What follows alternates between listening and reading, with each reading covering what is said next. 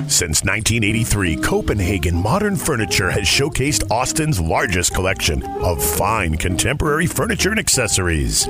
Now, at Copenhagen, save $500 on any Stressless signature or leg comforter recliner model. For more ways to save, shop online at CopenhagenLiving.com or visit the showroom on Braker Lane. Copenhagen Modern Furniture, Austin's premier destination for everything contemporary since 1983.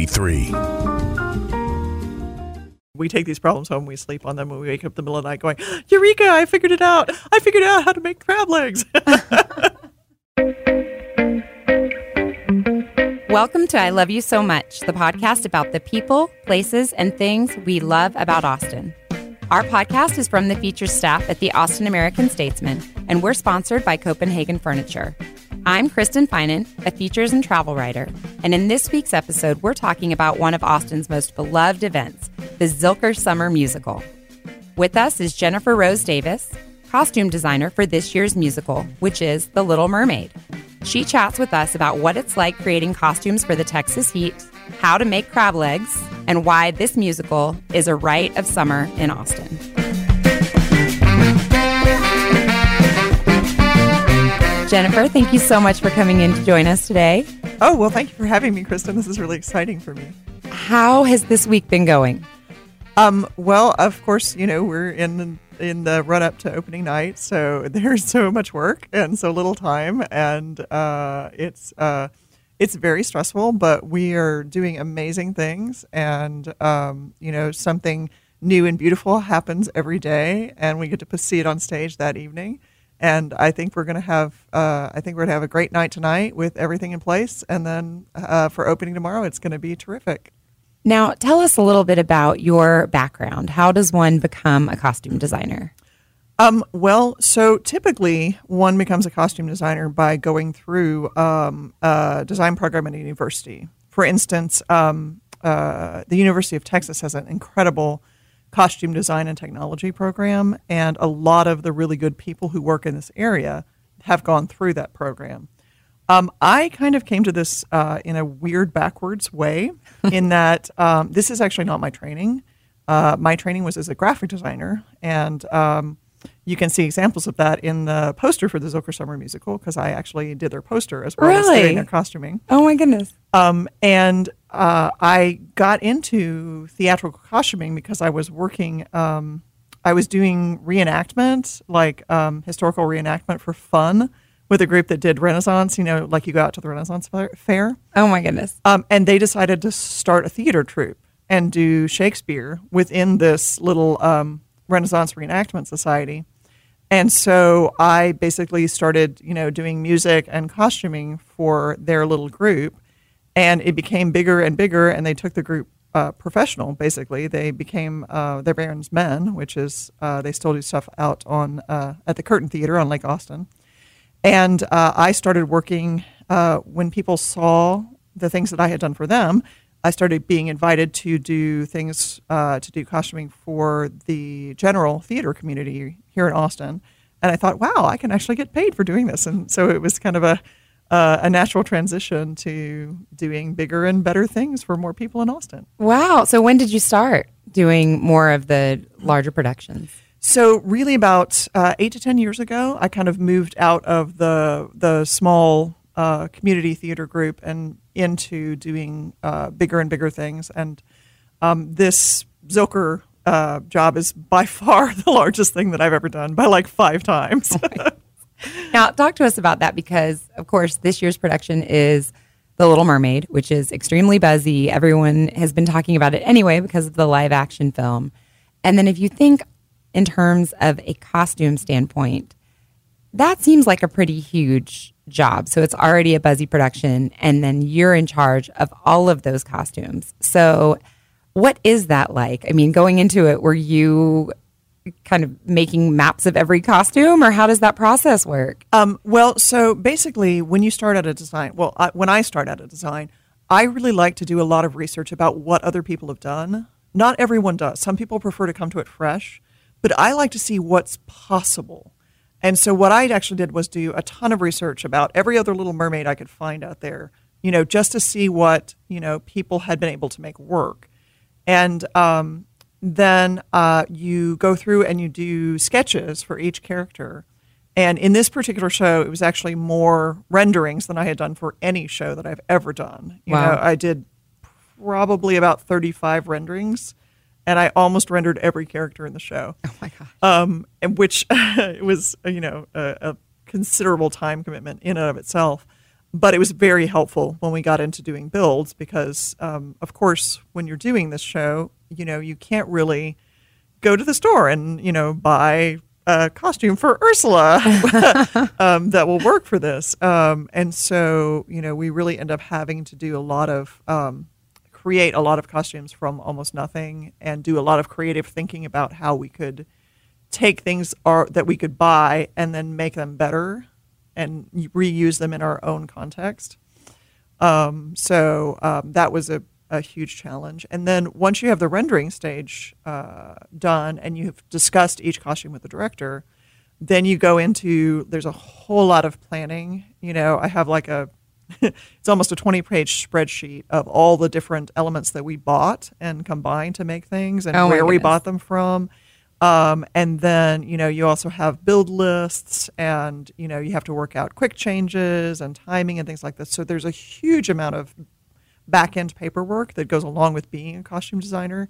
You know, it's not all just about the glory of you make pretty drawings and you get people to make them. Oh my goodness. Um, we took uh, a fabric buying trip to Dallas um, because there's not a lot of resources here in Austin for finding some of the unique fabrics that we needed for this show.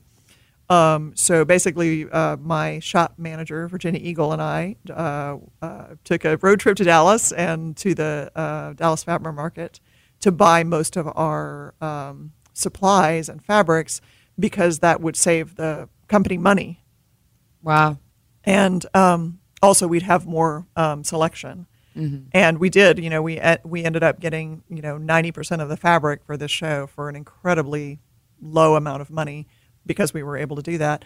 And then, you know, there's also a whole bunch of uh, personnel uh, back end because at least for this particular company, the costume designer actually ends up hiring the staff as well. And so, you know, you have to pick your people and you have to make sure they have the right skills that you need. And then you have to manage those people to get the whole project done. And that's not true for every shop, but because this is a shop that only exists in the summer for this musical, it that those responsibilities fall on the costume designer as well. What are some of the more unique items that you incorporated into some of the costumes? So there's actually um, uh, a bunch of leather that's actually used in the costumes. Um, so we actually have like the little seagulls have beaks that are made out of leather, and Triton has a beautiful breastplate that's made out of leather because I'm also a leather artisan. Oh wow! And so I was a handy uh, second hobby to incorporate. Uh, well, I make these beautiful leather masks, and so it's just a medium that I know really well, and I've used it in previous uh, shows that have been done at this park. That I've done. Um, I never have designed a show for them before, but I've done piecework uh, of making things for them before, and so I've made them masks that they've used before, so I know that it survives the heat. And so we were able to just make you know this incredibly uh, elaborate, elegant breastplate for uh, King Triton, um, and you know all these fun little elements to add them. And then we also have you know we have some huge challenges in that you know we made um, this these basically giant tentacles for Ursula, and we had this huge challenge in making them uh, light enough that she could actually maneuver them and move in them. And um, so we had this what are we going to stuff them with? Because if you use like traditional batting, like you'd find in a stuffed animal, it's too heavy and she can't move. And having seen them and the way you described it and seeing them on set the other day, I mean, literally, they are the size, each tentacle is like the size of a thigh. Yes. So well, you know, we just didn't that- want the tentacles to be an afterthought. You Right. Because this is really about who she is. And, you know, if you watch the movie, I mean, they're huge. Yeah. and so we really wanted to get that same feeling of, you know, this is an incredibly important part of her. You know, it's almost her entire lower body. And um, so we did. We made them really, really large, and then we ended up stuffing them with, um, you know, all these crazy things like um, we we had several different experiments, but we, you know, we were trying plastic bags and styrofoam peanuts, and we finally came up with a whole um, uh, um, a whole scheme of how to make this tentacle to where it would be light enough. And she actually, it's amazing. She can work this whole rig of things and make it do incredible things. And you'll really enjoy watching it in the park. It's it's just it's kind of magical, actually. Wow! Eh, you mentioned, I mean, it's a total of how many costumes that you had to execute? So we had to um, have a hundred. There's 106 costumes in this particular uh, incarnation of the show because we have a very large chorus, um, and so we have a lot of multiples. Um, and so it, it, was a real challenge because, of course, we had a very we have a very small shop, um, so we don't have a lot of people working for us. And if you have to build all of those costumes from scratch, I mean, we'd still be working on it two years from now. Oh my goodness! And so we had to really think and plan uh, things like, okay, we have 19 seagulls on stage. We can't make 19 seagull outfits. What can we do to take uh, existing existing pieces we can buy and modify them to make them look like what we want them to look like? So that we can make 19 of them. Mm-hmm. And so we had we have some really creative solutions that we've come up with things like that to be able to take on this enormous challenge. Wow.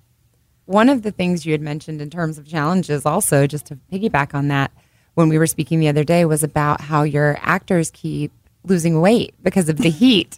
And you are they're all shrinking what is that like and what's been your experience? Um, well so i mean usually it's not a huge problem with shows because um, you know when you're doing indoor shows you know an actor may change size but it's usually only one person. But no in this show pretty much everybody has lost at least an inch of water weight since we started the process. And uh, so for um, uh, a lot of the sea creatures, their kind of base that we're building on top of is a unitard, and that's not a big deal because those stretch. But particularly for Ursula, you know, with her tentacles and her skirts, we've actually had to take them in almost four times. Oh my goodness! Because you know she is out there and she is working it, and you know, and she just keeps changing and and you know it's it's great and it's exciting but you know it's also like okay we have to change it again What kind of challenges do the weather? I mean, this is it's so unique to have an outdoor production like this. Like what kind of challenges do first of all does does the weather impact the costumes? And then also what is it like being dependent on the weather to know if you're even going to have a rehearsal or if you're going to have a show? Well, so in terms of the costumes, you know, it, it's something that you have to pre-plan, um, especially from a cleaning standpoint, because you know they are out there in 105 degree weather, and they are sweating profusely. And so what we had to do was, you know, um, we had to really think about this. For for instance, with the seagulls, we have little feather wings for the seagulls. Well, as soon as you sew those feathers onto the costumes, you can't send it to the cleaners because the cleaners won't take it. So we had to plan to make everything removable so that we could actually send the base costume to the cleaners and get it cleaned and then be able to put the little wings and things back on. And really, the same thing with Ursula. We had to make a bunch of her stuff be able to be removed for cleaning. And um, Sebastian, we have him as a little crab, and he has little arms attached to his doublet that he wears. And um, those are made out of things like you know pool noodles and things like that, which with and when exposed to um, dry cleaning fluid would probably simply disintegrate. So we had to figure out a way to be able to take those on and off and so it was it was a huge like um, mental effort of how can we pre-plan this so that these are you know reusable and maintainable during not only the month long run of this show but potentially for a future where other people might want to rent these costumes from oh. Zilker because Zilker has a rental business and uh, that's another source of income for them and so you know, we were trying to really look at the long term of how can we make these the best for the company as well as the best for the show.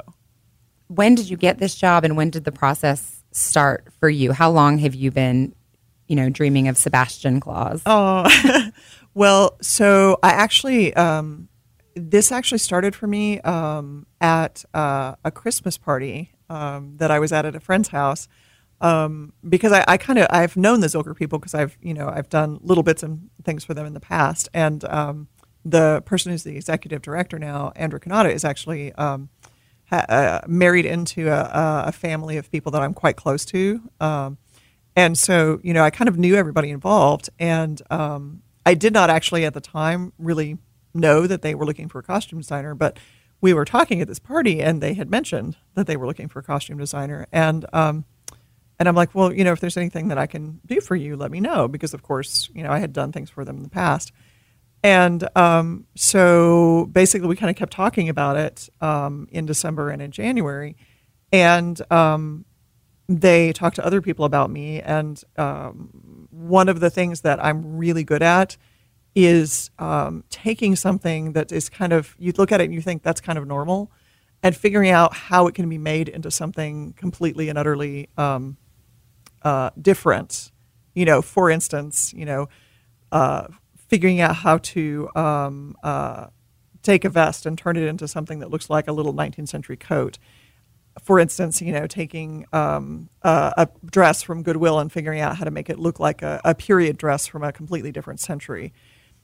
And my friends who know me know this about me. And so that was one of the things that they told the people who were running Zilker is, you know, this this might be a good fit because you know Jennifer can make magic out of nothing, and which is always a good friend to have, right? yeah. Well, you know, it, it's always uh, it's always useful in a thing like this where you know even though the budgets you know, are, are commensurate to the project, you never have enough money mm-hmm. or enough time, um, and so basically we you know uh, they kind of sort of hired me in January. I did some sketches for them to show them kind of what I was thinking about some of the major characters, and they really liked them.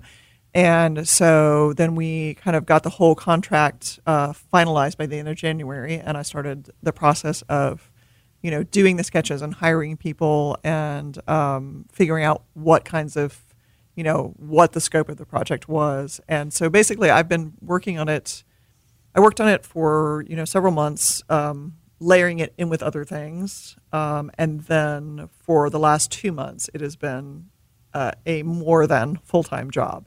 Um, I can only imagine you are eat, sleeping, and dreaming this production. Pretty much. It's it's funny. Both uh, Virginia and I wake up in the middle of the night with uh, you know we, we take these problems home we sleep on them and we wake up in the middle of the night going eureka i figured it out and then we talk to each other in the morning and go i figured out how to make crab legs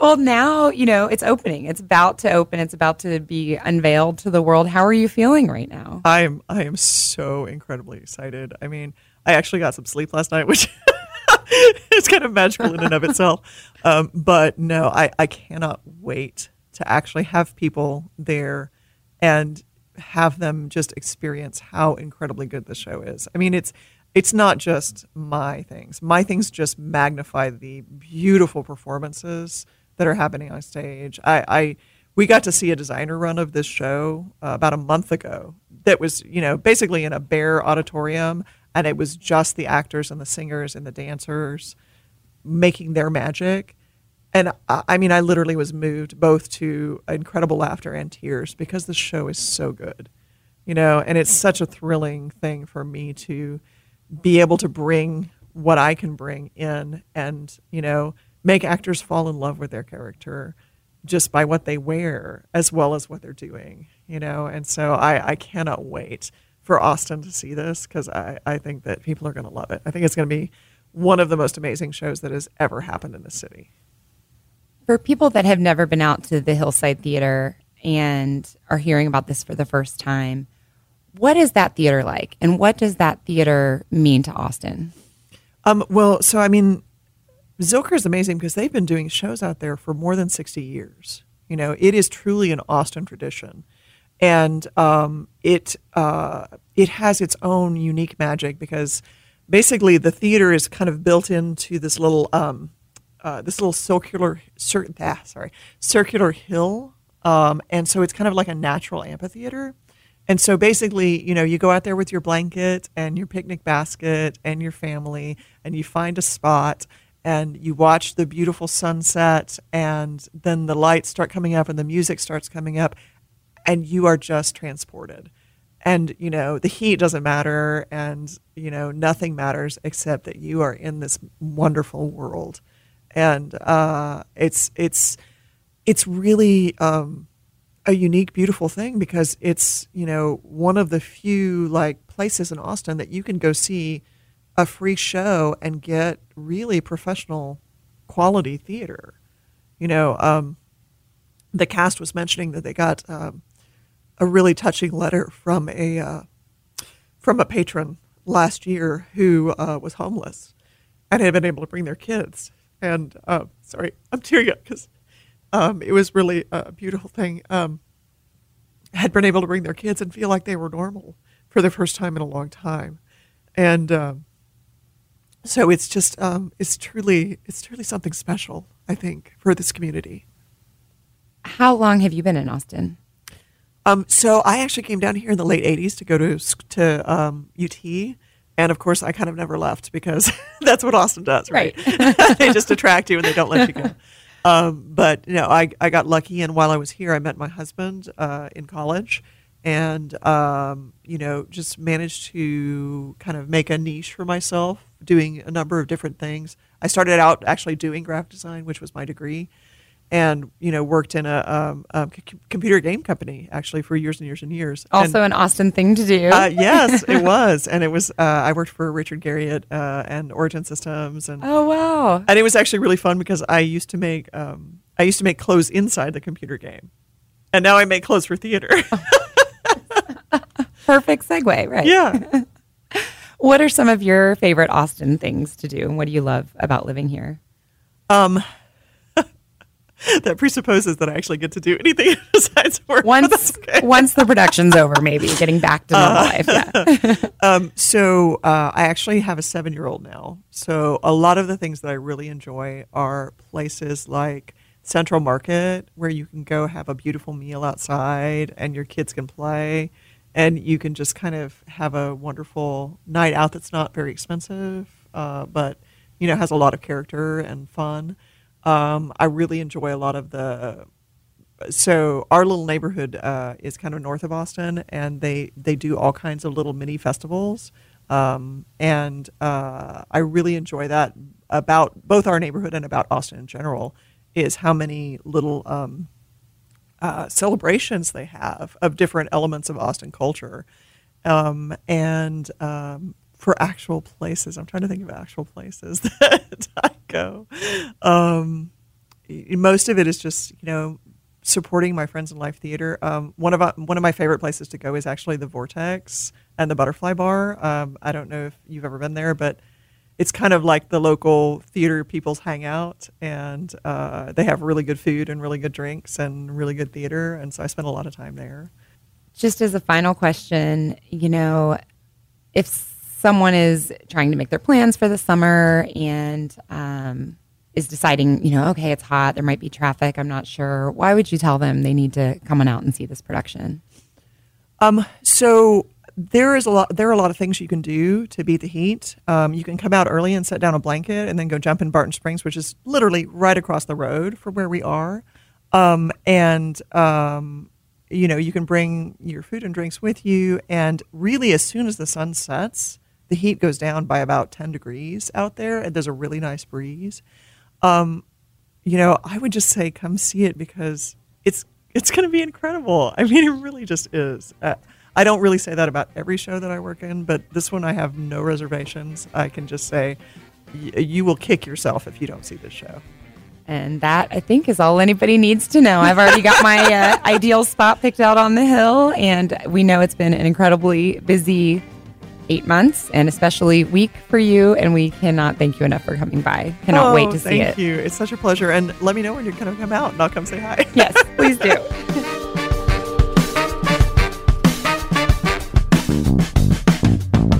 That's our show. Thanks for listening, and thanks to our sponsor, Copenhagen Furniture. Check out the Austin 360 Instagram and Facebook for more about life in Austin, and talk to us on Twitter at LoveAustin360. And please leave us a review on iTunes. It helps other people find our podcast. I Love You So Much, the Austin 360 podcast is a production of the feature staff at the Austin American Statesman. This episode was produced by Alyssa Vidalis. Our theme music is from local band Hard Proof, which you should definitely check out at hardproofmusic.com. You can find everything you'd ever want to know about this show and its contributors at austin360.com slash loveaustin360. And if you want to pitch an idea for a show or give us feedback, shoot us a note at loveaustin360 at statesman.com. We couldn't do this show without you, dear listeners, and we can't thank you enough for lending us your ears, your comments, and your bejeweled tentacles. Until next week, we'll see you on a blanket on the hillside.